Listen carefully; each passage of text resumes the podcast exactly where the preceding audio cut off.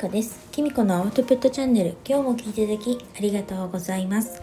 今日は獅子座新月と木星逆行についてお話ししたいと思います。えっと、昨日っていうかまあ今日の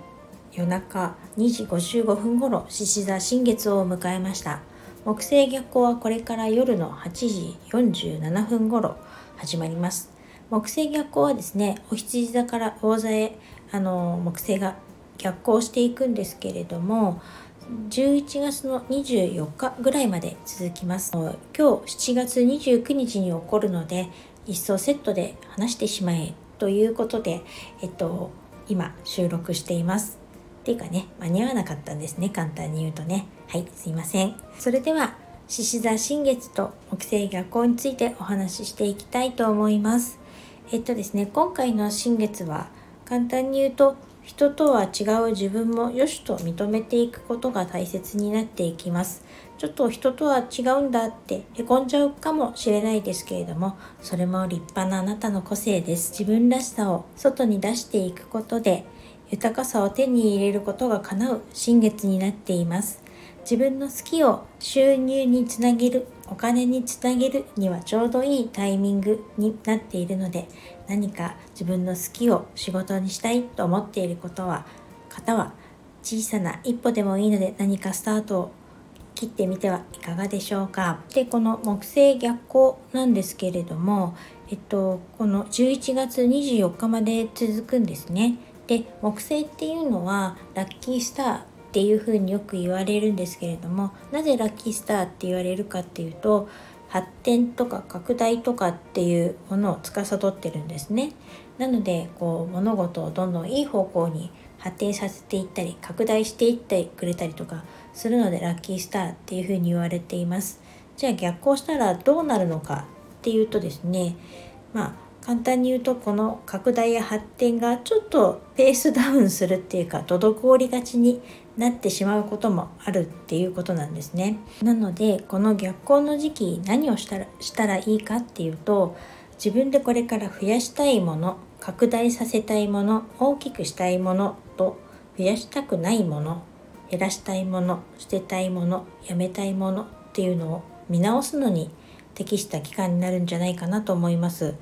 なんか自分はこれをもっと頑張ってやっていきたいんだ拡大させていきたいんだっていうものとちょっともうこれはやめようかな減らそうかな捨てようかな良くない習慣とかね。そういうのをですねはっきりちょっと見直してはっきりさせて調整するにはちょうどいい時期なんじゃないかなと思います。私もちょっとこれやってみたいなと思っているところです。そもそも木星が拡大発展させていくのはいいことばっかりじゃないんですよ。正直良くも悪くも何でも拡大させていっちゃうんです。実は私あのこのお金にまつわるこのハウスっていうか場所にですね木星があって私はお金がいっぱい貯まるんだっていうふうにですねちょっと喜んでいたんですがという感じだと自分で勝手に思ってたんですが実はそんなにお金がたまらないんですね。そしたらですねまあその人のお金によるらしく私の場合はちょっとお金を使いすぎてしまうという方に発展しているようです。無駄遣いが多いんですね。なのでちょっとお金の見直しこの逆行の期間にしたいななんて 思っています。ということで別に私のことはどうでもいいんですけれどもこの獅子座新月と木星逆行とまとめると人とは違う自分らしさを良しと認めていきいって自分らしさを外に出していくことで豊かさを手に入れることが叶う新月なので自分のこの月を仕事にするにはちょうどいいスタートになっています。の好きとか自分の個性っていうのをですね確認して自分の伸ばしたいところ好きなところ長所とか特技とかじゃあ逆に伸ばしたくないところ悪い習慣私みたいに無駄遣いをするところとか多少とかをですねはっきりさせて選別して自分の基盤とかこれからの自分の土台を整理したりして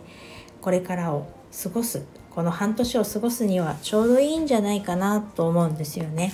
そういうことで一旦整理しておけば自分のね本当にやりたいこと何を何が好きで何が苦手で何をやっていきたいのかっていうこともね自分ではっきりしていくんじゃないかななんて思っています。新月この7月29日の新月に始めたことはですね来年の2月6日獅子座満月で結果が出ると言われています。是非この半年間で自分の良さ長所を生かして伸ばして短所は修正していけたらいいですよね。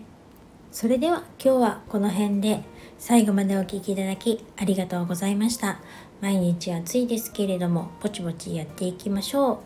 またお会いしましょう。きみこでした。